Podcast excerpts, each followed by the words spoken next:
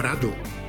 Ak vás niekedy policajti zatvoria do vyšetrovacej väzby, tak pokojne posielajte prostredníctvom svojho právnika z väzenia inštrukcie osobám, ktoré by vám mohli pomôcť záladiť vaše trestné činy. Okresný súd v Trenčine totiž rozhodol, že pán Kočner síce dával právnikom motáky, ale súd sa na tom správaní nevidí nič protizákonné, pretože v tom čase nebola na neho ešte uvalená kolúzna väzba. Citujem z rozhodnutia súdu. Fakt, že Marian K. nejakým spôsobom poslal z väzby správu, nie je podľa predsedu Senátu Mareka Filu ešte marením spravodlivosti. No, a je vymalované. Dobrý deň priatelia, počúvate podcast Týždeň s týždňom. Spolu so mnou tu dnes pri počítačoch sedia Marina Gálisová, Šimon Jeseniak, Martin Mojžiš, Juraj Petrovič, Štefan Hríb. A aby som ešte nezabudol, milá Marina, Všetko dobré k tvojim včerajším narodeninám. Naozaj sa veľmi teším, že máme takého šikovného ministra financií, ktorý vždy vie vymyslieť niečo, čo na jednej strane stojí veľa peňazí, aby sa potom nakoniec na druhej strane ukázalo, že je to jedna veľká hlúposť. Jeho výmysel s ruskou vakcínou Sputnik ho dokonca stál miesto ministerského predsedu. Zdá sa však, že odvahu nestratil a po totálne zbytočnej očkovacej lotérii verejnosti predstavil ďalší skvelý nápad. 500 eurový poukaz pre všetkých seniorov, ktorí sa nechajú do Vianoc zaočkovať treťou dávkou alebo sa prihlásia na prvú dávku vakcíny. Nuž, aby toho nebolo málo, tento dokonale hlúpy nápad podporili aj koaličné strany za ľudí a sme rodina. Je teda úplne jasné, že vírus populizmu, ktorý do ozdušia vypustil Igor Matovič, sa pevne uchytil v ich hlavách. Jedine strana Richarda Sulíka sa infekcii nejakým zázrakom vyhla. Možno preto, že o niečo viac používa zdravý rozum. Ale skôr ako sa budeme o tomto geniálnom nápade ministra financií rozprávať, vypočujme si, akým spôsobom ho v parlamente hájil Boris Kolár.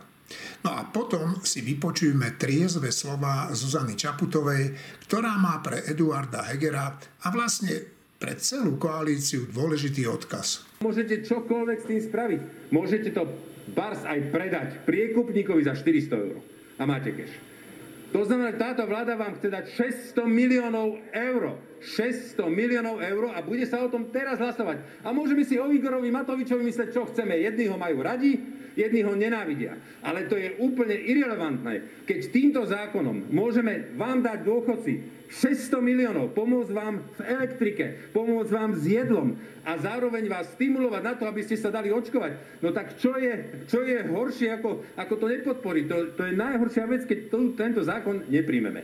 Ja môžem absolútne rešpektovať opozíciu, ktorá hovorí, že no Boh vie, koľko tých 380 tisíc neočkovaných dôchodcov na to na, na, na Lanárite. Ja neviem, ja fakt neviem, jak to zafunguje. A nebudem vám tu dávať ruku naklad, že viem, že teraz vďaka týmto peniazom uh, sa dajú očkovať. Ale viem jednu vec, že týchto 870 tisíc dôchodcov už tých 500 eur dostane. Takže vy všetci dobre viete, 870 tisíc dôchodcov, obraciam sa k vám. Keď tento zákon prejde, a opozícia podporí aj spolu s koalíciou, dostanete 870 tisíc dôchodcov, dostane 500 eur a ešte 100 eur na elektriku. A keď to neprejde, tak to sú len také žvásty opozície, ak za vás bojujú. Houby s mákem bojujú. Sú proti vám, keď vám tento zákon nepodporia.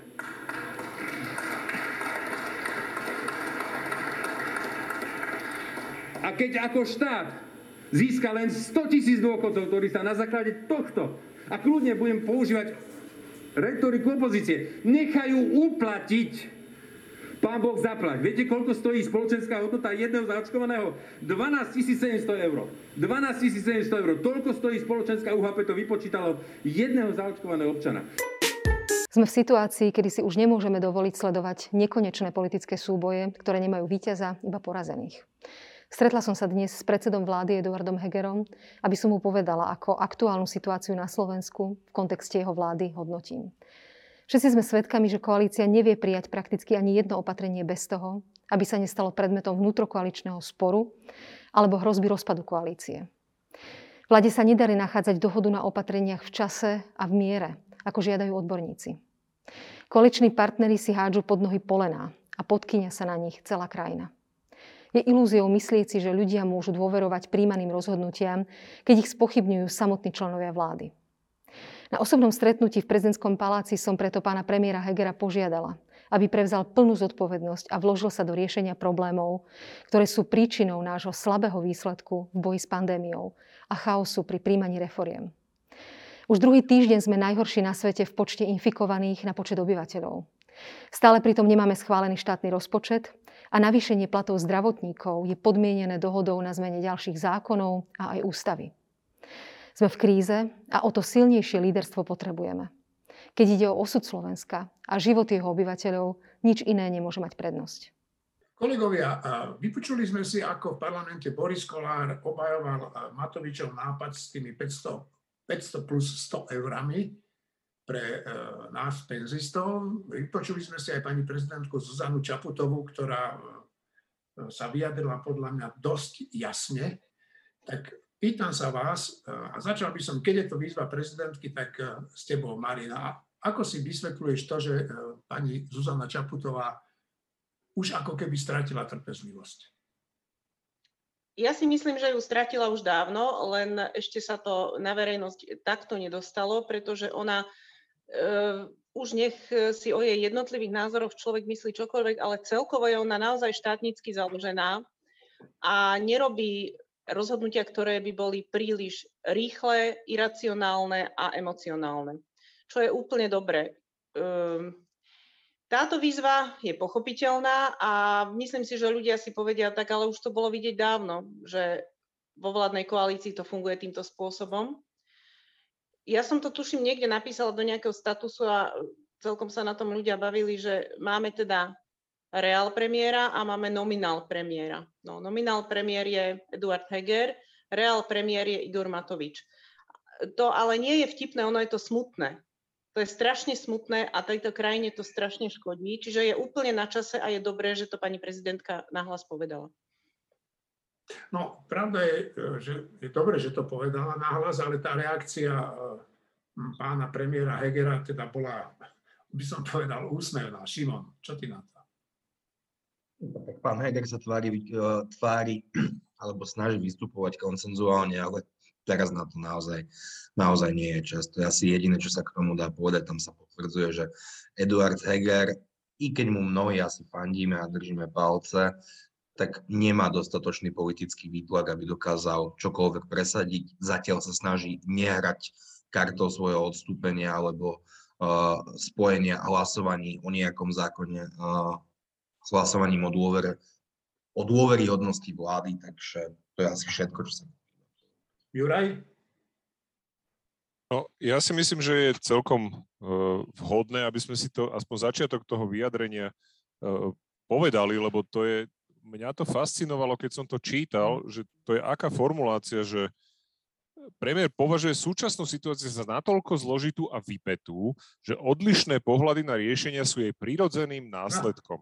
No toto, toto počuť ako od premiéra krajiny, ktorá je akože v pandemickej katastrofe, kde umierajú stovky ľudí denne, tak ako mňa, mňa už, ja už skutočne neviem, že čo sa musí stať, aby sa tento človek zobudil a začal vládnuť. Lebo to je, to je vyjadrenie niekoho, akože to, keď si my dvaja povieme pri pive, že je to zložité a teda tým pádom to budí nejaké rôzne názory a tak ďalej, tak je to úplne v poriadku. Ale človek, ktorý má zodpovednosť za životy a zdravie občanov Slovenskej republiky, aby sa vyjadril takto, čiže v zásade každý si myslíte, čo chcete a je to úplne v poriadku, a teda ja si myslím, že aj on si myslí, čo chce a to dokonca niekoľko vecí naraz že to je ten problém, že na jednej strane si myslí, že áno, bolo by treba sa očkovať, ale na druhej strane si myslí, že nemôže úplne naštvať toho šéfa tej svojej strany, ktorý ho tam nominoval, pretože by tam nemusel zajtra byť. A na tretiu stranu proste nemá, z môjho pohľadu, ja to poviem veľmi škaredo, nemá gule na to, aby tú koalíciu skutočne viedol, to znamená postavil sa do čela tej vlády a povedal páni a dámy, takáto je situácia, toto podľa odborníkov musíme urobiť, poďme to urobiť. Tam nie je čo vajatať, tam nie je čo čakať, už je aj tak neskoro, ale v súčasnej situácii ešte rozprávať o tom, že aké sú najrôznejšie možné názory, je, je podľa mňa už trestuhodné. To skutočne, a najmä teda v odpovedi na veľmi jasnú správu pani prezidentky, ktorá sa vyjadrala úplne jasne vyzvala ho, aby prevzal tú zodpovednosť, tak on v zásade pokrčil plieckami a povedal, že ja, radšej nie. Mne to, tak, mne to tak vyznieva. To je ten problém. Marina chce zareagovať a potom poprosím Martina Mojžiša, ktorý neviem, či sa usmievaš, alebo sa mi to len zdá. Potom po Maríne Martina. Ja len krátko. Eduard Heger zareagoval presne v duchu toho, čo o ňom vlastne povedala pani prezidentka. On len potvrdil, že je taký, za akého ho vyhlásila a za akého ho všetci chápeme. Dobre. Martin? Ja som rád, že Juraj prečítal tú vetu. To je veľmi dôležité, aby tá veta odznela. Tá veta má dve vlastnosti výrazné podľa mňa. Jednak je nesmierne hlúpa. Akože nebyť toho, že minulý týždeň ešte prehovorili aj uh, Boris Kolár, Igor Matovič a Peter Pellegrini, tak akože by to bola podľa mňa najhlúpejšia veta od politika za minulý týždeň na svete, to, čo povedal ten, ten Heger. Ale okrem tej hlúposti, že ak strašne hlúpo je to sformulované, tá veta je neuveriteľne drzá. V zmysle, akože keď sa vezme, že to, čo povedala Zuzana Čaputová, jak, jakú to má váhu, keby aj rovno nemala pravdu, čo ju 100% má, tak to je vyjadrenie prezidentky s obrovskou váhou, kde tie, každá veta má podmet a prísudok, každá veta niečo hovorí. A na to ten Heger povie takúto vetu, keď si uvedomíme, že čo povedala tá prezidentka? Že tu ide o stovky umierajúcich ľudí, tak hen to je podľa mňa, že drzosť blahovského typu. To si tak ne... To vyzerá tá veta, že je len taký blábol ale to je strašne drzá veta. Štefan. No, ja mám na to trocha iný názor, eh, lebo to je v nejakom kontexte. Eh, teda najprv, najprv poviem niečo na obranu Hegera a potom naopak. Tak na, na tú obranu. Eh, tá veta vznikla to je jedna z vied, to není tak, že toto je jediná veta, ktorú povedal, to je jedna z vied a tá veta odpovedá na výčitku Zuzany Čaputovej oprávnenú, že táto koalícia už nič nepríjme alebo nič neprijíma bez toho, aby mala na to rozdielne názory. A že to je, to je zlé, lebo potom vo verejnosti s tým, z toho vzniká e, dojem, že sa hádajú a vlastne strácajú dôveru a tak. No a on vysvetloval tou vetou, že prečo vznikajú vo vláde ku, ku každej veci rôzne názory, lebo je ťažká situácia. Tak. Čiže to nebola odpoveď na celú tú výzvu, to bola na túto krátku vec. No, to, to len na upresnenie. No a teraz tomu samotnej podstate, ale že e, Zuzana Čaputová e, chce oprávnene, aby e, vláda konala ako keby e, spoločne, aby na jej čele e, bol predseda vlády, ktorý udáva tón. Takto je v parlamentnej demokracii, tak to býva, lebo predseda vlády je väčšinou najsilnejší človek. Niekedy nie, ale väčšinou to tak je. Lenže, lenže to má aj druhú stranu, tá výzva prezidentky, že to vlastne hovorí, že nebuďte Olano. No ale oni sú Olano. Tak akože nebuďte Olano, že čo, že, že tak e, pán Heger, e, buďte lídrom Olano, vlastne ona hovorí, ale on nie je lídrom Olano. Tak, to, tak, tak sa to stalo, že predsedom Olano je, je Igor Matovič, ten odišiel z postu premiéra, Všetci sme sa zhodli, že Heger bude lepší premiér, všetci koaliční partneri to hovorili na základe skúseností z vlád. Tak, tak sa stal Heger predsedom vlády, ale to nemôžeme zabudnúť na to, že ale on nie je predsedom tej koaličnej strany a keďže nie je predsedom tej koaličnej strany, tak z definície nemôže udávať tón. Nemôže. No mohol by jedine vtedy, že by okolo seba zoskupil 20, 30, 50 poslancov, tí by odišli z Olano a vtedy by mal tie, ten, akože tú silu, ale teraz ju nemá. Proste, čo on nemá rešpektovať vlastné hnutie, teda svojho predsedu? To sa nedá. Čiže teraz nehovoriac už o osobnosti, kde, kde Heger je skôr koncenzuálny typ alebo taký, ktorý nejde do konfliktov, čo je v mnohých situáciách dobre. Ale v tejto situácii, čo sa týka strany, je potom ten výsledok taký, aký vidíme a, a ja by som toto Hegerovi nevyčítal. On je produktom Olano, Olano je produktom voličov. Čiže, čiže ja, takže Zuzana Čaputová má pravdu, ale, ale tá výzva teda má pravdu v tom, že vláda by mala konať rázne, jednotne a tak v tejto ťažkej situácii, keď ide o životy. Ale nemôžem vyzývať Slimáka, aby šprintoval. No proste, ne, akože môžem, ale, ale, ale není to reálne, není to realistické. Dobre, uh, Juraj a potom Martin. No, ja do určitej miery súhlasím s tebou, Števo, že áno, je, je problém v tom, že proste Heger nie je šéfom Olano, ale na druhej strane práve preto, že to je Olano a nie je to štandardná politická strana, tak si myslím, že práve on má oveľa väčší manevrovací priestor, ako mala napríklad Iveta Radičová, lebo SDKU bola proste štandardná politická strana s nejakými štruktúrami, s nejakým predsedom, podpredsedami a tak ďalej, kde aj nejaká stranická disciplína ešte nebola, že úplne len vtip. Kdežto v Olano nejak akože predstaviť, že stranickú disciplínu, aj čo je len v poslaneckom klube, to vidíme každodenne, že to by bol akože veľká naivita, takže ja si myslím, že on keby mal schopnosť politicky pracovať, tak je schopný ešte aj ten poslanecký klub získať na svoju stranu a prostredníctvom toho potom minimálne do určitej miery čeliť aj Matovičovi. On práve len, to je presne ten problém, že to je jediný problém, ktorý vyplýva z toho, že to je Olano, že to je spolok politických amatérov, že to nie sú ľudia, ktorí by mali normálnu politickú prípravu, naučili sa, ako sa v politike funguje a aké prostriedky a praktiky sa v politike úplne bežne a legitimne používajú. Čiže to Olano je na jednej strane, by mohlo byť aj pomocou, ale nakoniec je aj tak prekliatím, pretože nevygenerovalo ľudí, ktorí by boli schopní politicky normálne akože dospelo pracovať. Hej. Takže ako, je to také ambivalentné, že keby bol šikovnejší alebo pre, našiel v sebe tie schopnosti, tak by možno dokázal čeliť aj tomu Matovičovi lepšie, ako povedzme radičovať Zurindovi s Miklošom. No ale keďže ich nenašiel, a to už sme pri tej osobnosti, tak to nedokáže. No a potom samozrejme Matovič to ovláda naďalej pevnou rukou. No, jedna vec je, že či, to, či musí čeliť len Matovičovi, on predovšetkým musí čeliť, asi mne sa to tak zdá, takej vlastnej váhavosti, nerozhodnosti a neschopnosti. Martin.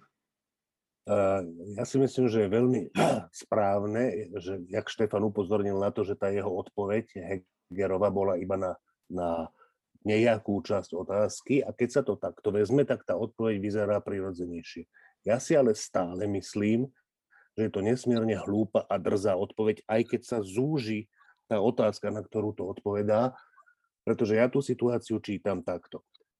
Prezidentka Čaputová rozumie slovenskej politickej scéne, rozumie tomu, čo je to Oľano, rozumie, kto je Igor Matovič a aj kto je Eduard Heger keď vystúpi s takýmto vyhlásením, to v zásade treba počúvať tak, ako keby udierala kolajnicou o kolajnicu. To je, že poplach, to vyhlásenie má, má, má význam, že ja, prezidentka, samozrejme viem, že takéto vyhlásenia sa majú hovoriť len v naprosto kritických a výnimočných situáciách a túto situáciu za takú považujem, preto toto vyhlásenie dávam.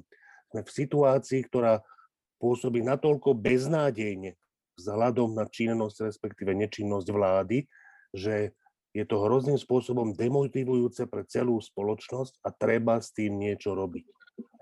Tento no. signál si Heger vyloží tak, že vysloví vetu aj v tej odpovedi na to, že v tej vláde je to komplikované, ktorá podľa mňa akože ak sme očakávali, že nejaké líderstvo, aspoň náznak, že teda Slimák nezačne šprintovať, ale že aspoň trošku, nie že pridá, ale vyvinie akúsi snahu, že pridá, tak na to tento Slimák povie vetu, ktorá podľa mňa tu beznádej, že absolútne prehlbí, že nie, naozaj, pani prezidentka, dali ste možnosť mu demonstrovať, že odtiaľ to sa nedá očakávať ani, nie že nič, ešte menej ako nič od Eduarda Hegera. Dobre, tak e, nechajme Hegera chvíľu na pokoji, nech e, porozmýšľa, že či pridá, alebo dokonca sa nerozhodne šprintovať. A poďme k Igorovi Matovičovi a teda k tomu jeho nápadu vyplatiť 500 eur a ako včera v parlamente v debate a dnes hovoril, ešte chce niečo pridať. Ja to sledujem, ten parlament druhý deň z domu a nestačím sa čudovať. Začnem Martinova. Martin, tak ty si čo myslíš o tom nápade geniálnom, že ako motivovať nás, penzistov? Však aj ty by si dostal 500 eur, aj ja, nie? Dostal podľa toho, aké by boli podmienky. To ešte no, celé... No, po, po ukážku, no. V každom prípade ja toho Igora Matoviča naozaj vnímam tak, že uh, podľa mňa ho nevnímam realisticky. Akože pre mňa on ako keby už ani nebol. V zmysle, že, že odkedy sa stal ministrom financí, tak je mi jasné, že bude škodiť oveľa, oveľa menej, ako škodil predtým. To, že Heger nerobí nič, je zlé, ale je to nekonečne lepšie, než to, čo robil Matovič. A mne on prípada, že naozaj on je proste, mne sa zdá, že to je nejaký typ, ja to nazvem choroba, ne, ne, nemusí to nevyhnutne znamenať diagnózu, aj keď ja si myslím, že to nejaká diagnóza je, proste on je v zajatí tej svojej potreby prichádzať s nejakými nápadmi, oháňa sa v tých diskusiách s odpovednosťou a za životy ľudí, akože keby mal len štipku zodpovednosti, tak to preddohodne pred tým, do nejakej miery jemu absolútne nikdy, on proste to nemá v hlave, že by mu reálne záležalo na iných ľuďoch. Jemu záleží na tom teatri a fakt, že čím ďalej, tým viac ja ho vnímam ako obeď tohto svojho stavu, tohto svojho prekliatia, tejto svojej diagnózy. A teraz, teda ja som sa priznám, že som neodolal na chvíľku, som si aj pustil tie, tie reči v parlamente, akože to je smutné, to je smutné, akože minister financí, ktorý to tak zle celé e, zmanéžuje a potom, potom sa tam snaží rozpráva nezmysly. Jediné čísla, ktoré predložil, boli, že to porovnanie ceny očkovania a ceny liečenia, ktoré sú že rádovo vyššiu cenu liečenia povedal, než dáva ministerstvo zdravotníctva. Čiže ešte aj v tých jediných číslach, ktoré používa, buď klame, alebo sa rádovo míli, lebo sa rádovo pomýlil ten jeho, e, ten inštitút finančnej politiky. Skrátka, na mňa ide z Matoviča smútok. Proste mne je z neho smutno. No, ja som to tiež sledoval a sledujem to dva dní. E, a hrozné, ako ten Matovič sa tam aj vyjadruje, ako ten jeho slovník, ktorý vždy bol dosť nevyberavý, tak teraz proste ja už ani to, a ja nie som háklivý človek, nebudem opakovať, ako, aké slova používal na adresu niektorých ľudí. Sú to hnusné slova. Šimon. Martin Mojžiš hovoril o tom, že Igor Matovič sa mal najskôr do. No, problém je ten, že on sa idol Celá koalícia súhlasila s tým, že v rámci motivácie ľudí 60 plus sa im dá 150 eur. Kešovo, teda kešovo sa myslí na určite, si to nebudeme vyplácať v keši. A na tomto sa vládna koalícia dohodla a všetci s tým súhlasili. Ale 150 dnes nie nejak bombasticky. Tak on si zvolal tlačovku zavolal si Borisa Kolára, ktorý podporí akékoľvek zadlžovanie kohokoľvek. Že keby Matovič povedal, že 5000, on povie, že 5000 je fajn, ale ešte nejaký bonus, ja, ne, ja neviem, ideálne predpokladám, že na zjazdovky by to bolo fajn pre dôchodcov. Takže Igor Matovič s Borisom Kolárom zvolili, zvolili tlačovku a tam povedali, že 500 eur, nie 150 eur, na čo už začali niektoré strana SAS protestovať a povedal, že to nepodporí, na čo sa Igor Matovič snaží s Borisom Kolárom vytvoriť politický tlak na opozíciu, aby tento bonus, aby tento bonus schválil. V prvom rade, Slovenská republika je v hlbokom deficite verejných financí, na ktorý sme už úplne rezignovali je takmer nulová šanca, že by prebehla konsolidácia verejných financií do konca tohto volebného obdobia, pretože budúci rok sa budeme ešte lopotiť s covidom a ten ďalší rok už bude volebný a tie sú hociaké len nie, eh, len nie roky, kedy by sa šetrilo. Poslankyne Jana Ciganíková eh, vypočítala napríklad, že by sa dalo za túto pol miliardu spraviť 17 tisíc pre zdravotné sestry na osobu. Takže my tu míňame peniaze, ktoré, ktoré nemáme na veci, ktoré nepotrebujeme. A to je taká, taká domena socialistov a etatistov. A javí sa, že táto vláda presne takáto je z značnej miery etatistická, do značnej miery je socialistická a v mnohých ohľadoch katastrofická. A jediné, čo si pripomínam, je, že kto sedí v opozičných laviciach. Nie, že by ma to nejak utešovalo, ale niečo si na túto, na túto dilemu povedať musím. Dobre, Marinka? K tomu opatreniu, že 500 eur zaplatiť tým, ktorí sa zaočkujú, ono, niektoré opatrenia vyzerajú tak, že oni sa snažia o dobrú vec a tým pádom dobre môžeme prižmúriť oko nad metódou, ktorou sa o tú dobrú vec usilujeme.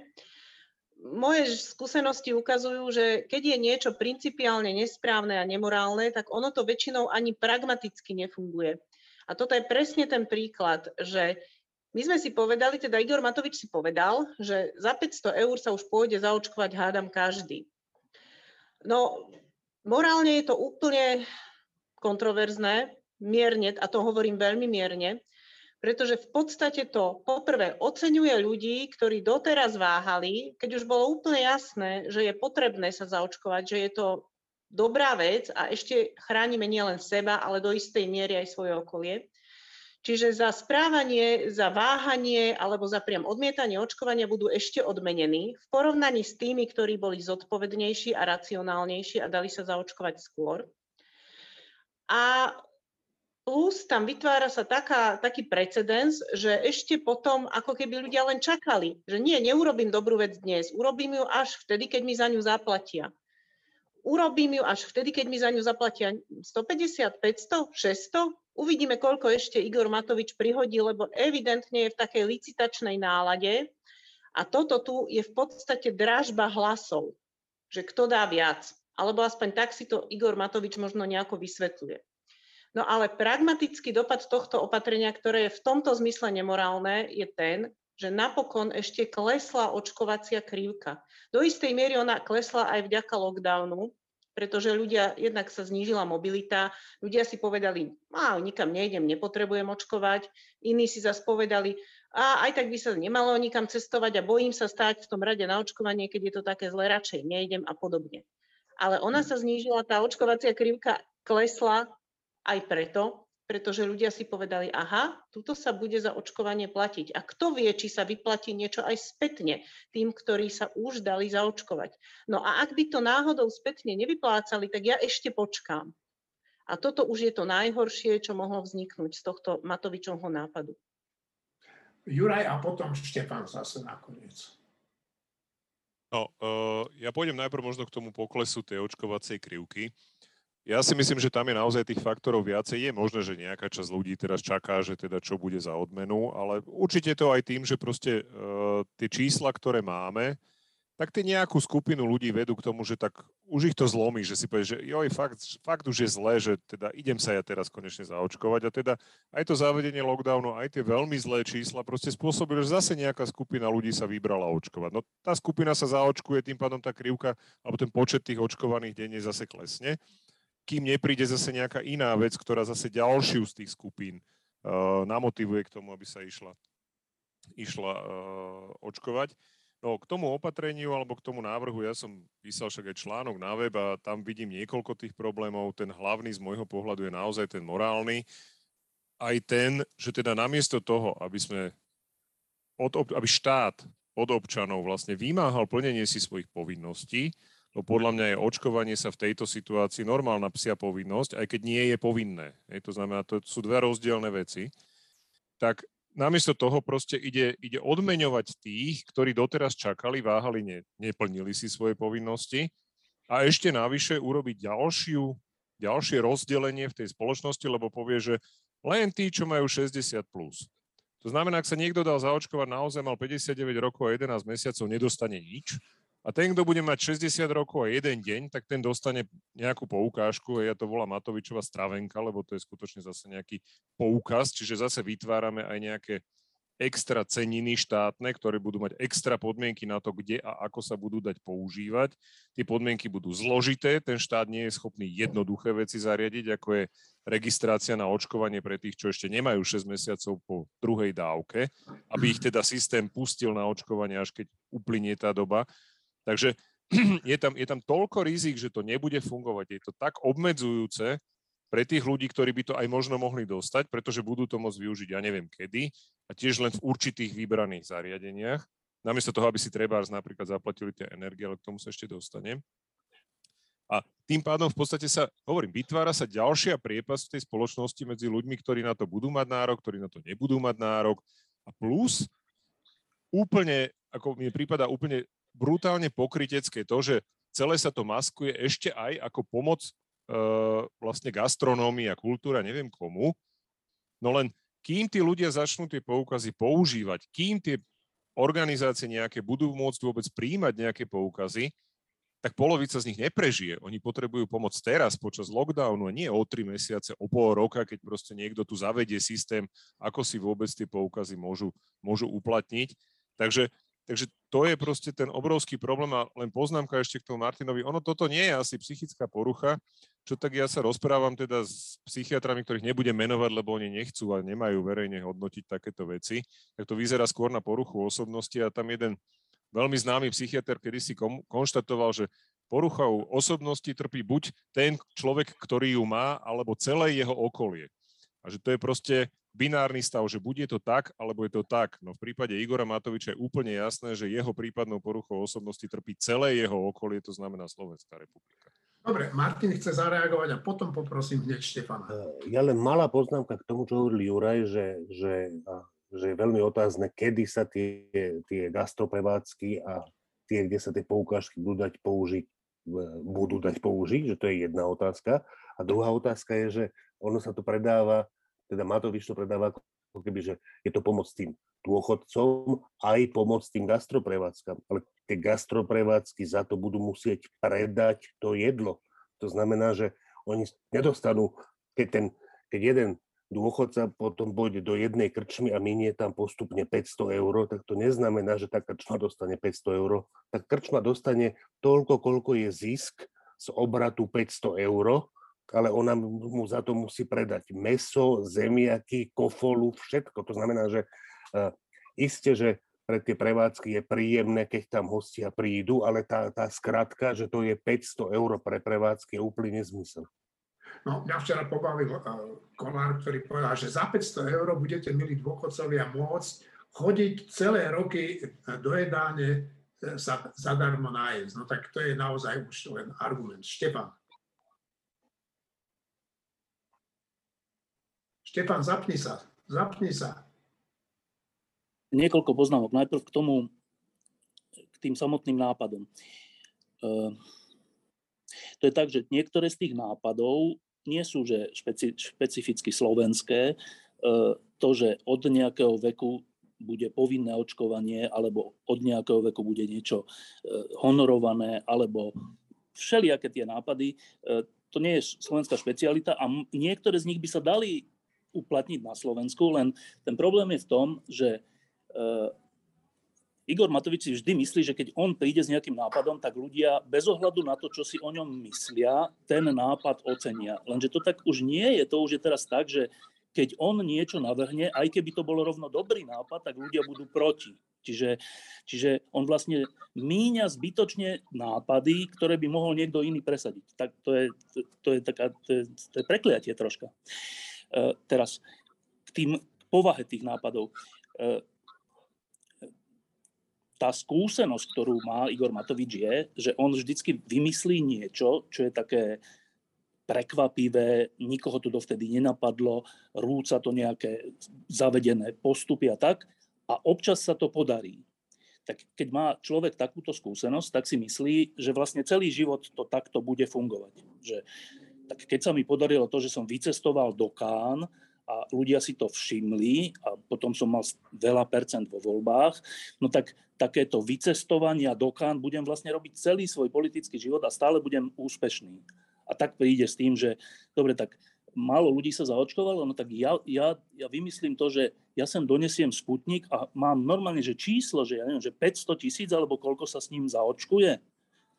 Však keď som išiel do Kán, bolo z toho 26%, tak prečo by 500 tisíc s nejakým Sputnikom som nevybavil? a potom to nevybaví. Není to tak. Tak toto je to isté, že dohodli sme sa na 150, ale ja dám 500. No tak keď dám 500, tak 500 tisíc, alebo neviem koľko, 700 tisíc dôchodcov sa zaočkuje. A nie je to tak. No proste, že e, to je tomto zmysle má pravdu Martin, že to je až smutné, že, že keď je človek v zajatí vlastných úspechov nejakých, alebo nejakých predstav, ktoré sa občas podaria a myslí si, že takéto skratky v živote vždy fungujú, ale nefungujú. Proste tie skratky nefungujú. Mm. A, a e, t- tej, ja nemám rád, keď sa hovorí o chorobách, alebo že to je jeho, on je postihnutý, alebo je chorý, alebo neviem, má diagnozu, alebo čo.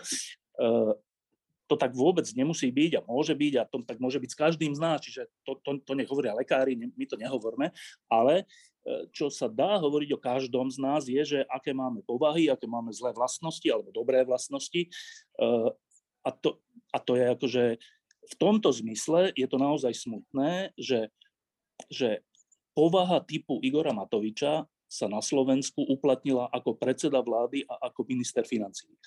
On v tých funkciách robí len to, aký je. On nerobí iné veci. Ja v tomto zmysle aj chápem, že, e, že on sa cíti vlastne zradený alebo, alebo teda e, neprávom odsudzovaný a tak, lebo on si e, myslí, že však ja robím stále to isté, dobré. Od toho, keď som bol opozičný politik až po dnes, tak nechápem, prečo moji koaliční partneri, voliči, novina, novinári a ďalší ľudia, že prečo sú vlastne proti mne, že však, však ja robím stále to isté. No a to je to, že, že keď je človek, keď sme my všetci, hoci kto z nás, keď sme v zajatí nejakej predstavy o sebe e, a nie sme schopní sa pozrieť na tých druhých, že počkaj, keď mi všetci už hovoria, že toto robíš zle, ale že všetci, tak asi by som sa mal zastaviť, mysliať si síce, že robím dobre, ale asi by som si mal povedať, že no dobré, prečo mi to vlastne všetci hovoria? Naozaj sú všetci akože zradcovia? Všetci sú zradcovia, okrem Borisa Kolára? Všetci sú zradcovia? Asi to tak nebude. A teda, keby, keby k tomuto prišlo, tak možno by sa dalo s tým niečo robiť. Ale e, zjavne za tie dva roky vlády k tomu neprišlo. Ja si myslím, že k tomu asi ani nepríde, hoci by som bol rád, keby k tomu prišlo, ale myslím si, že skôr k tomu nepríde. A, a, ale ešte raz, že to nie je choroba, alebo že to nie je, to nie je že zlý úmysel, že to nie je teraz tak, že všetci teraz budeme hovoriť, že má to vidieť, aký je zlý a neviem čo. To je oveľa akože hĺbšia, ťažšia, osobnejšia vec. E, tie naše nadávania na neho a sú síce oprávnené, ale to ni, k ničomu to nepomôže. E, je to väzenie v sebe samom. No je to proste ťažká vec. Podľa mňa každý z nás má niečo také v nejakej oblasti. On to má v tejto oblasti, ktorá sa týka úplne že všetkých 5 miliónov ľudí na Slovensku. E, možno, že celé poučenie z, tohto, z týchto dvoch a možno ešte ďalších dvoch rokov, je, že, že strašne si treba dávať pozor na to, koho volíme. Že úplne, že strašne, lebo nielen poškodíme se, sebe, ale aj jemu. Lebo ja, ja si myslím, že Igor Matovič po tomto volebnom období bude, že nešťastný človek možno, že na dlhý čas svojho života, a to zase nie je pekné, to nie je dobre, z toho sa nedá tešiť. A ďalší ľudia budú z toho nešťastní. Ešte aj ten Eduard Heger bude nakoniec nešťastný. Ešte aj ten Krajči bude nakoniec nešťastný, lebo oni sú všetci do tohto sveta že vtiahnutí. To sa tak správne podľa mňa hovorí, že keď máte v rodine, nie, alebo teda keď ste vo vzťahu, kde vás ten druhý nejakým spôsobom manipuluje, tak to nedá sa urobiť tak, že vy to nejak uhráte. Musíte z toho proste odísť. Tak ja si myslím, že takto to je, že, že my z toho Matoviča musíme proste odísť. Tí poslanci Olano by mali z toho odísť. Nie, že z Olano, ale spod vplyvu Igora Matoviča, čo by pomohlo aj jemu, aj im. Že to je až takto, že to nie je riešiteľná situácia normálnymi politickými prostriedkami. Dobre, chcem Martin a potom Juraj. Ja sa chcem úplne ospravedlniť, ak to, ak to, keď ja hovorím o diagnóze, je vnímané ako, že, že, ja, že tým chcem sa zle vyjadriť o Igorovi Matovičovi. Vôbec som to tak nemyslel, eh, ale keďže to tak môže vyznieť, to úplne súhlasím so Štefanom, tak ešte raz ospravedlňujem sa za to. Ja to naozaj mám takto, že ja si myslím, že človek s nejakou diagnózou je trochu menej zodpovedný za to, e, ako sa chová, že to je veľmi, veľmi polahčujúca okolnosť minimálne. Čiže ja keď hovorím, že mne sa zdá, že on je obeťou možno až nejakej diagnózy, tak som to myslel v jeho prospech. Úplne si ale uvedomujem, teda uvedomil som si, keď to Štefan povedal, že znieť to môže celkom naopak a z tohto hľadiska to určite odvolávam a ospravedlňujem sa za to. No, ja som sa dnes rozprával asi hodinu s jedným jeho priateľom, ktorý ho pozná od malička, pána Matoviča, a došlo teda aj na to, že prečo sa on tak chová. A on mi povedal jednu vec, a nebudem to rozoberať dopodrobná, ale v princípe povedal, že Igor Matovič to myslí dobre, len to vždy zle vypáli. Juraj. Povedal si presne to, čo ja som chcel tiež povedať, že určite, že to nie sú často nejaké úplne prevratné nápady, len problém je v tom, že, že Igor Matovič to často zoberie nápad, ktorý v zásade sám o sebe nie je úplne zlý a potom ho ale v snahe ho vylepšiť tak, aby bol skutočne jedinečný, tak ho väčšinou pokazí. K tým diagnozám ešte jedna vec. Ja v zásade skutočne sa bránim tomu vyjadrovať sa nejak veľmi konkrétne k nejakým konkrétnym diagnózam a úplne súhlasím s Martinom, že môže to byť polahčujúca okolnosť, ale hovoríme o bežnej, bežnej situácii aj v politickej rovine, aj teda v bežnej krajine. My nie sme v bežnej situácii a my nie sme v bežnej krajine. Proste táto krajina bola unesená za 12 rokov fungovania nejakej politickej reprezentácie a teraz je spravovaná či už priamo alebo nepriamo niekým, koho osobnostná výbava, keď to tak poviem, má dopad na 5 miliónov ľudí. To znamená, že podľa mňa je úplne legitímne sa baviť aj o tom, či ten človek skutočne je, a on je plne zodpovedný za svoje správanie, to vôbec nikto nespochybňuje a nechcem to tlačiť vôbec do nejakej úplne psychiatrickej roviny, ale jednoducho existujú poruchy osobnosti, kde skutočne trpí celé okolie a ten človek si to vôbec neuvedomuje, lebo on je hlboko presvedčený o tom, že on robí veci najlepšie, ako sa dá a že ho len celé okolie nechápe. Len problém je v tom, že z tohto presvedčenia ho nikdy nikto nedostane. On keď skončí v politike, tak on bude doživotne presvedčený, že on bol najlepším premiérom ktoré, ktoré kedy Slovensko malo a bol najlepším ministrom financí a bol najväčším stratégom v boji s pandémiou, len to celé okolie mu proste neumožnilo jeho geniálne myšlienky, jeho geniálne nápady zrealizovať tak, aby sa to podarilo. Tam ten zúfalý nedostatok sebareflexie je to, čo tomu človeku bráni vôbec normálne fungovať a čo ho naopak motivuje k tomu, aby znovu a znovu prichádzal proste s takýmito nápadmi, ktoré ja už niekedy naozaj neviem nazvať inak ako blbosťami, lebo proste korunovať to celé tým, že chcem dať 500 eur poukážku dôchodcov a potom im povedať, no tak aby ste mi to schválili, tak ešte pridám seniorom stovku na energie a v zásade sa tváriť, že štátna kasa je bezodná, nemusí nás vôbec trápiť nejakých 500-600 miliónov ďalšieho deficitu ročne. Proste to je, to je presne prejav tohto, a ja neviem, či to toho človeka ospravedlňuje, minimálne to neospravedlňuje jeho okolie, že ho nikto nezastaví. Jednoducho, tam aj v tej strane by mali sa nájsť ľudia, či to je premiér, či to je niekto druhý, kto povie proste, Igor, stačilo. Musíme sa vrátiť k štandardným riešeniam, musíme riešiť veci normálne, pretože jednoducho takto sa to ďalej nedá. Keď si to nikto netrúfne, áno, tak si to odtrpíme všetci.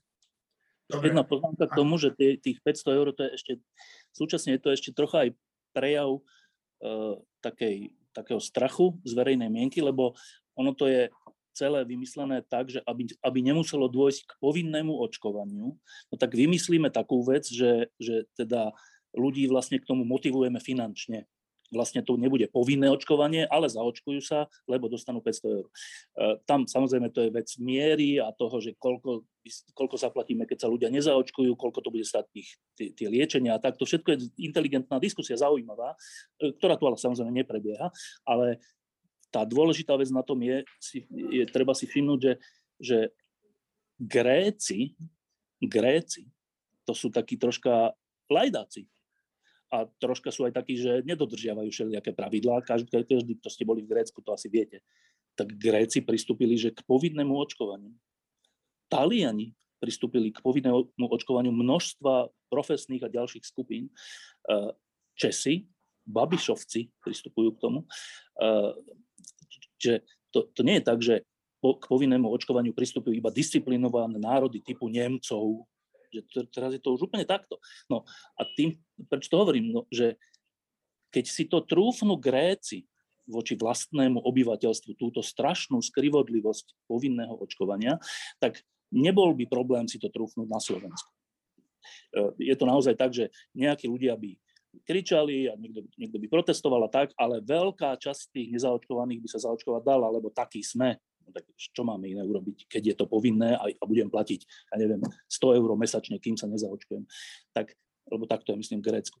Tak e, toto je úplne, úplne že priezračné riešenie, ktoré je na stole. No lenže keďže sa vláda bojí urobiť toto, toto rozhodnutie, lebo bude kričať Fico a neviem kto, Pellegrini a ďalší, no tak skúša vymyslieť, ako by sa z toho vyvliekla.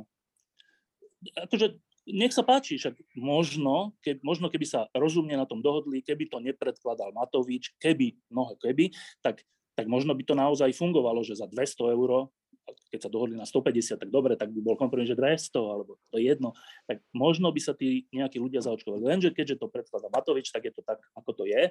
A aj tak sa nakoniec dostanú k tomu ťažkému rozhodnutiu, že no dobre, tak 60 plus bude povinné očkovanie, alebo 50 plus, alebo 55.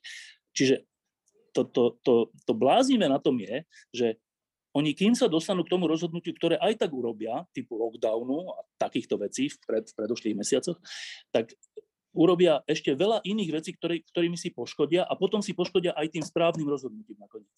Že to, takto to tu je, že nakoniec príde k tomu povinnému očkovaniu, ale už budú tak nepopulárni a ešte aj to povinné očkovanie bude strašne nepopulárne voči ním. Tak to je, tá, to, je to nešťastie tohto dobrosrdečného Igora Matoviča, ktorý chce tej vláde dobre. Že on jej nakoniec trojnásobne poškodí v tej jednej veci. Pričom stačilo povedať, že počúvajte, tak sme v ťažkej situácii, naši dôchodcovia zomierajú, tak urobme to tak, všetci sa postavme vedľa seba a povedzme, že počúvajte, urobíme e, povinné očkovanie 60+, plus, je to nepríjemné, ale musíme to urobiť kvôli vám, dôchodcom, postaví sa vedľa seba prezidentka, predseda vlády, niekto z opozície, šlo by to, ale namiesto toho, ešte dovtedy, kým sa to stane, si poštvú proti sebe každého. No to, to, je, to, je, to, je, to je tá daň za Matovičovské riešenie. Dobre, neviem, či chcete reagovať ešte niekto na to, ale myslím si, že Števo povedal úplne všetko, úplne jasne. Takže ak nechcete, tak eh, ja vám všetkým ďakujem veľmi pekne. A tak áno, Martin ešte chce, Martin. Ja som nevedel, že už je úplne koniec relácie. Akože jednej veci sme sa nedotkli a tá sa podľa mňa z tohto týždňa nezaslúži zabudnutie, tak len upozornenie pre poslucháčov, že 100% sa oplatí vypočuť si alebo prečítať prepis z rozhovoru Braňa Závodského s Petrom Pelegrínim.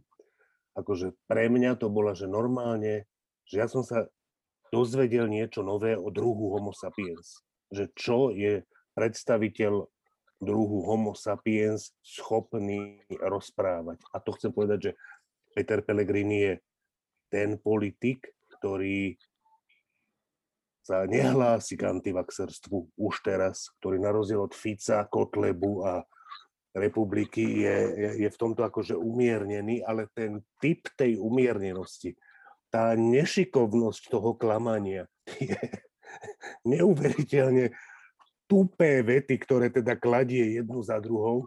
Ja si myslím, že to stojí za vypočutie, že to by nemalo proste, ja si myslím, že stojí za to venovať tomu 10-15 minút, vypočuť a prečítať si to, akože niečo sa o sebe, o ľuďoch dozvieme z toho rozhovoru. Tak ja iba poviem, že, že aby sme boli aj konkrétni, tak čo mňa na tom zaujalo, boli, bola jedna vec a ešte potom ešte jedna vec poviem. Tá jedna, čo ma zaujala, je, že polku rozhovoru hovorí, že počúvate ľudia, dajte sa zaočkovať, je to fakt dôležité a tak. A druhú polku rozhovoru hovorí, prečo sa on nedá zaočkovať, lebo jeho telo a jeho neviem čo, protilátky a neviem, to si myslí, že zvládnu a ak nie, tak pôjde za lekármi, ale asi áno a asi to teda, a teda moje telo to zvládne. Tak e, tá prvá polka je správna, tá druhá polka je v úplnom rozpore s tou prvou polovicou, lebo tou prvou polkou ich vyzýva, aby sa očkovali a tou druhou polkou ich vyzýva, aby sa neočkovali.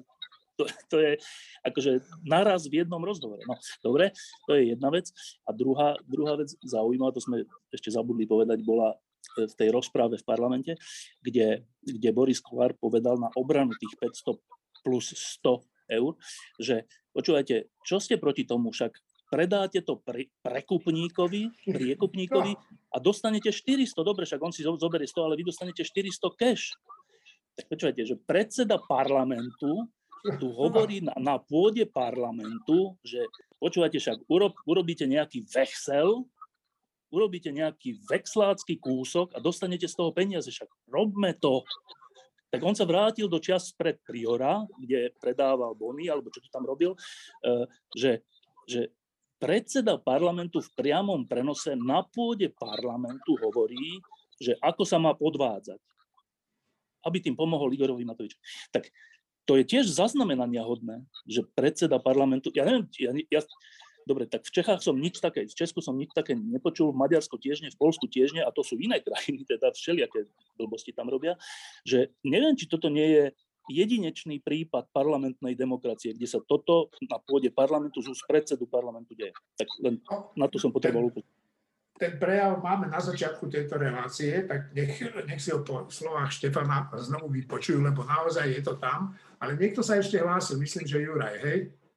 No, tak ako u Pelegriniho neprekvapí uh, to, že on polovicu rozhovoru hovorí jedno a druhú, druhú polovicu druhé, lebo to je tzv. tá kedysi známa dialektická jednota protikladov. Takže to je ako úplne v poriadku, lebo vy všetci ostatní sa očkujte, ja nemusím, lebo ja som v zásade na človek, alebo teda ja som úplne špeciálny a super človek, Takže to je jedna vec. Ja len doplním, že napríklad aj také krajiny ako Francúzsko zaviedli už dávno povinné očkovanie, len sa k tomu vrátim. A Francúzsko je krajina, kde keď vláda niečo urobí, tak horia auta a sú rozbijané výklady. Takže aj tam to spravili a funguje to.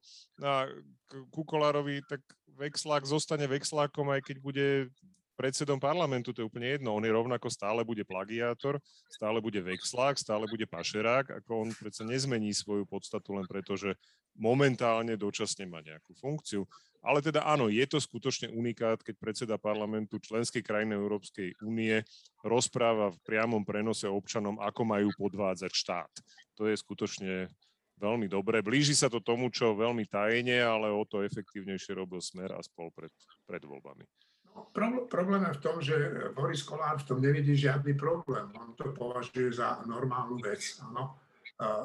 Ja by som ešte ale sa rád vrátil k jednej veci, keď neviem, kto to z vás hovoril, že nakoniec, myslím, že Števo to hovoril, že nakoniec k tomu očkovaniu dospieme pod tlakom okolností, tak som si všimol, že aj v novinách včera alebo predčerom sa objavila správa, že že naši lekári spustili tzv. triáž. To znamená, ľudovo povedané, že budú si vyberať pacientov, ktorým pomôžu a ktorých už nechajú e, na pospas osudu. Šimon.